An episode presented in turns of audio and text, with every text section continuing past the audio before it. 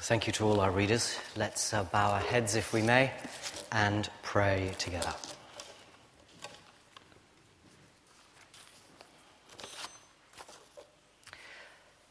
Lord God, there is nothing of what you have going on by your Holy Spirit that we do not want uh, for ourselves. There are so many ways in which we might ask that you would make us content. But we pray too that you would make us discontent until we know all that you have for us. Amen. Well, there is a lot going on this morning, and I want to uh, keep it fairly crisp uh, and use four pictures. The first is a picture of what it is that Peter is doing in his sermon. The emphasis of the sermon is simple, but it's devastating. Find it if you uh, have closed your Bibles, it's page uh, 1093.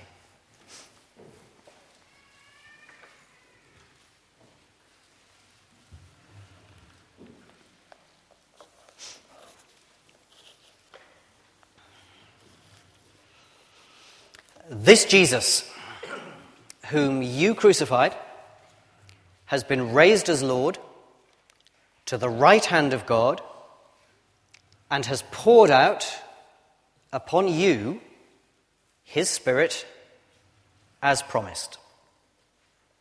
And if the fire of the Spirit has come now, then the fires of judgment are not far behind. It's very simple.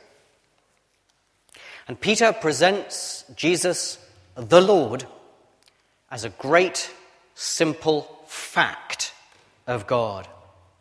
He doesn't immediately appeal to them to receive Jesus into their hearts. He doesn't personalize it in any way. It's simply a fact. He builds up that fact relentlessly. This is the scripture that's relevant. Wicked men killed Jesus. God raised him. That too was foretold in scripture. Now, this Jesus has poured out the Holy Spirit from God, as you can see for yourselves. This Jesus is therefore both Lord and Christ. There's nothing in that talk about the cross. There's nothing uh, in that talk about Jesus as Saviour. Because for Peter, Jesus is Saviour primarily because he is Lord. The promise from the prophet Joel was in verse uh, 21 Everyone who calls on the name of the Lord will be saved. Uh, and how will you be saved? Because you recognize this fact, this great rock thrown into the lake of history. Jesus has been raised as Lord. It's just facts, it's just the story. The great day of the Messiah is here, and they would know, as Jews, that the right response to the Messiah is to recognize him as Lord, to bow. But this sermon, this narrative of what has happened, has to meet a response of some kind, of course. And they say, uh, the people, in verse 37, Brothers, what shall we do? This is a story that demands a response. We need to know what to do with these facts.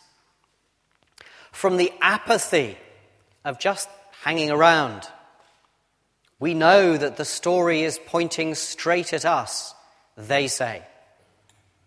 By the sound of it, the Messiah came and we crucified him, and the Spirit is upon us. So can judgment from this Lord be far behind? Brothers, we're cut to the heart. What are we going to do? The story has just been of facts, yet it demands of them that they take responsibility, that they step out of line from their past and do different. Remarkable as the story is that Peter has told, it's not all the story of what God does. Excuse me. it demands that whatever their own story has been up to now, they must step out and change. And Peter gives them an answer. But it's an interesting one. Um, the Pentecost always poses a challenge for the readings in church. You have, rightly, to have the story at the beginning of chapter 2. But you kind of miss something if you don't go all the way through to the end of chapter 2. So I'm going to include uh, verses 42 and 47 as though we'd had those. Based on what we read in those verses, and later on again in later chapters, Peter could have said, in response to the question, What do we do? Well, yes, that was a very wrong thing. But God is kind, so now I'm going to call on you to learn and gather and worship and share and give and welcome and praise and open your homes, and maybe it'll be all right. He could have said that, but he doesn't. All those things happen in verses 42 to 47, but that's not the sequence of events. Because next in the th- sequence, the third of our pictures, verse 38, is repent and be baptized. Now, that is specific to them on that day at first. That's what we have to recognize. It's specific. According to verse 36, they have crucified Jesus and must now repent of it. Well, if it's specific to them, how does that leave us? Of course, in exactly the same situation. We are not of that generation that crucified Jesus. But if Jesus is who Peter says he is, and we have not acknowledged him as Lord, then it is the fundamental, the most basic sin of sins. We've lived in the world as God's creatures, but have shut out the Creator from our lives and have dismissed his Son. Yes, it is specific to them that they must repent of the sin of crucifying Jesus. But that rebellion against God in Christ is exactly the same in every generation. If it wasn't, all of us would immediately uh, turn to Christ and go, Oh, isn't it fantastic? There, is a God. Uh, it would be part of the air we breathe, but we know it isn't. It's the sin we harbor in our heart. It's the most basic and fundamental of sins. And so, just like them, we must repent and be baptized. And a public sin of rebellion demands an equally public sin of repentance.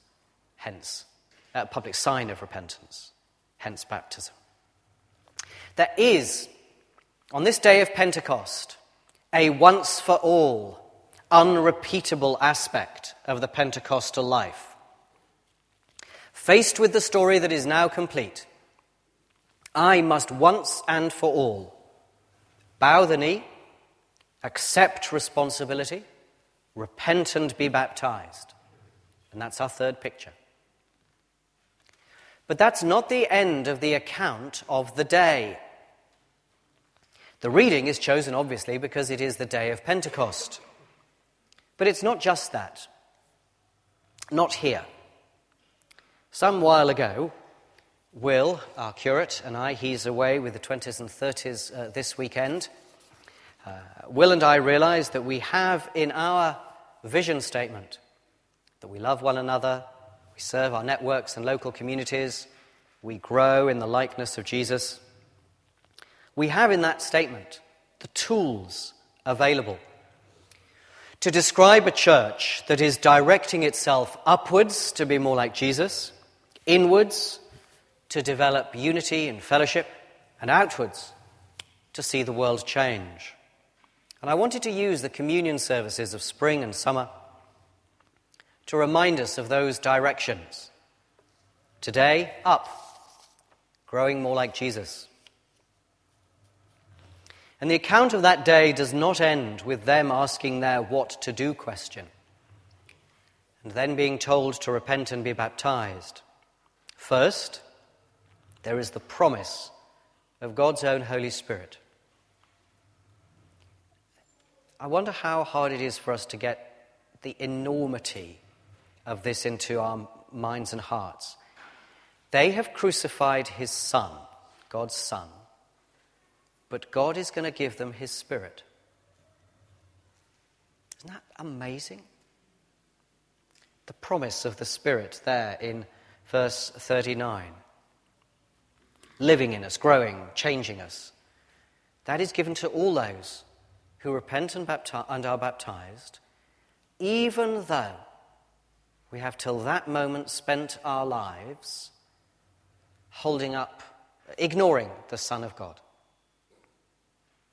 So that's the promise of the Spirit. But then there's the story of the experience of the Spirit in the church. It's there at the start of the account as they stand up and we have the blowing of the wind and the, the languages that are spoken as or understood as the apostles uh, speak of God's wonders over the generations. It's there at the start, but it's there at the end as well. And that's where we see this body of people who come, if you remember, from all over the ancient world.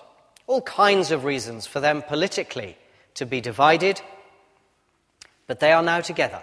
And in these verses 42 to 47, we find that they are learning and gathering and worshipping and sharing and giving and welcoming and praising and opening their homes. There is growth, there's our fourth picture, that shows itself in actual change on the ground. And if there's a particular stress I would leave with you this morning, I would ask this Are you still being changed by Jesus the Lord, God his Father, and by his Spirit? I suspect that the answer for a lot of us is, oh, I don't know. And so the question becomes are you in relationships that will tell you? Are you in relationships that can reflect back to you that you are changing? I think this matters particularly for those of us who've walked the Christian road for a long time. Long ago, you bowed and changed, repented, were baptized. Of course, if you haven't done those things, there's never a bad time to do it, so do it. But for many for whom that's in the past and a while ago, it's been a while since you have known that you are growing. But it happens. I thank God for a man among us who has had health challenges, and through those, that man has been manifestly drawn closer to God, and there is renewal and change. He's clearly been touched by the Spirit of God in new ways. Is that true for you? Is it true for all of us? Or do you say, well, I'm just not that kind? There is no kind. Not when you come from what? Parthia, Media, Elam, Mesopotamia, Judea, Cappadocia, Pontus, Asia, Phrygia, and Pamphylia. There is no kind. There's people from everywhere. Is that true for you? It is vital to repent and be baptized. You can't skip that stage. But growth from God's Spirit to be more like Jesus is equally vital. It's from His Spirit but uh, look at verse 42. It's they who devoted themselves. They took responsibility. They lived out the change. Sin was dealt with. Desire was kindled. Generosity overflowed. Service multiplied. They took responsibility. Well, a while ago, we tried something and I propose that we try it again. We have communion uh, coming up, and uh, often enough at the rail, we invite you that when you've received communion, you simply hold your hands like that if you would like someone to pray for you. Uh, I want to make a suggestion that uh, you hold your hands like that, not, uh, well, of course, if you would like prayer for anything. Uh, but simply to say, no, I, I, I have not changed as far as I can tell, as much as I would like to be doing. Holy Spirit of God, change me, renew me again, whatever that means. And I have no idea what that will mean for you. Which of all those many things in verses 42 to 47 will be part of your life? Which of those many things at the beginning of the, of the chapter will be part of your life? But if you want to see your desire rekindled, then I suggest you take the bread, you take the wine, and then you simply hold up your hands, and there will be people at the rail coming along behind to pray very simply for you. They won't ask you any questions. If you want to have prayer later on, that's great. There'll be a team in the uh, chapel on your right as ever. But I simply suggest, having tried it once and it seemed significant, we try it again. Change me, grow me, all over again. Let's pray.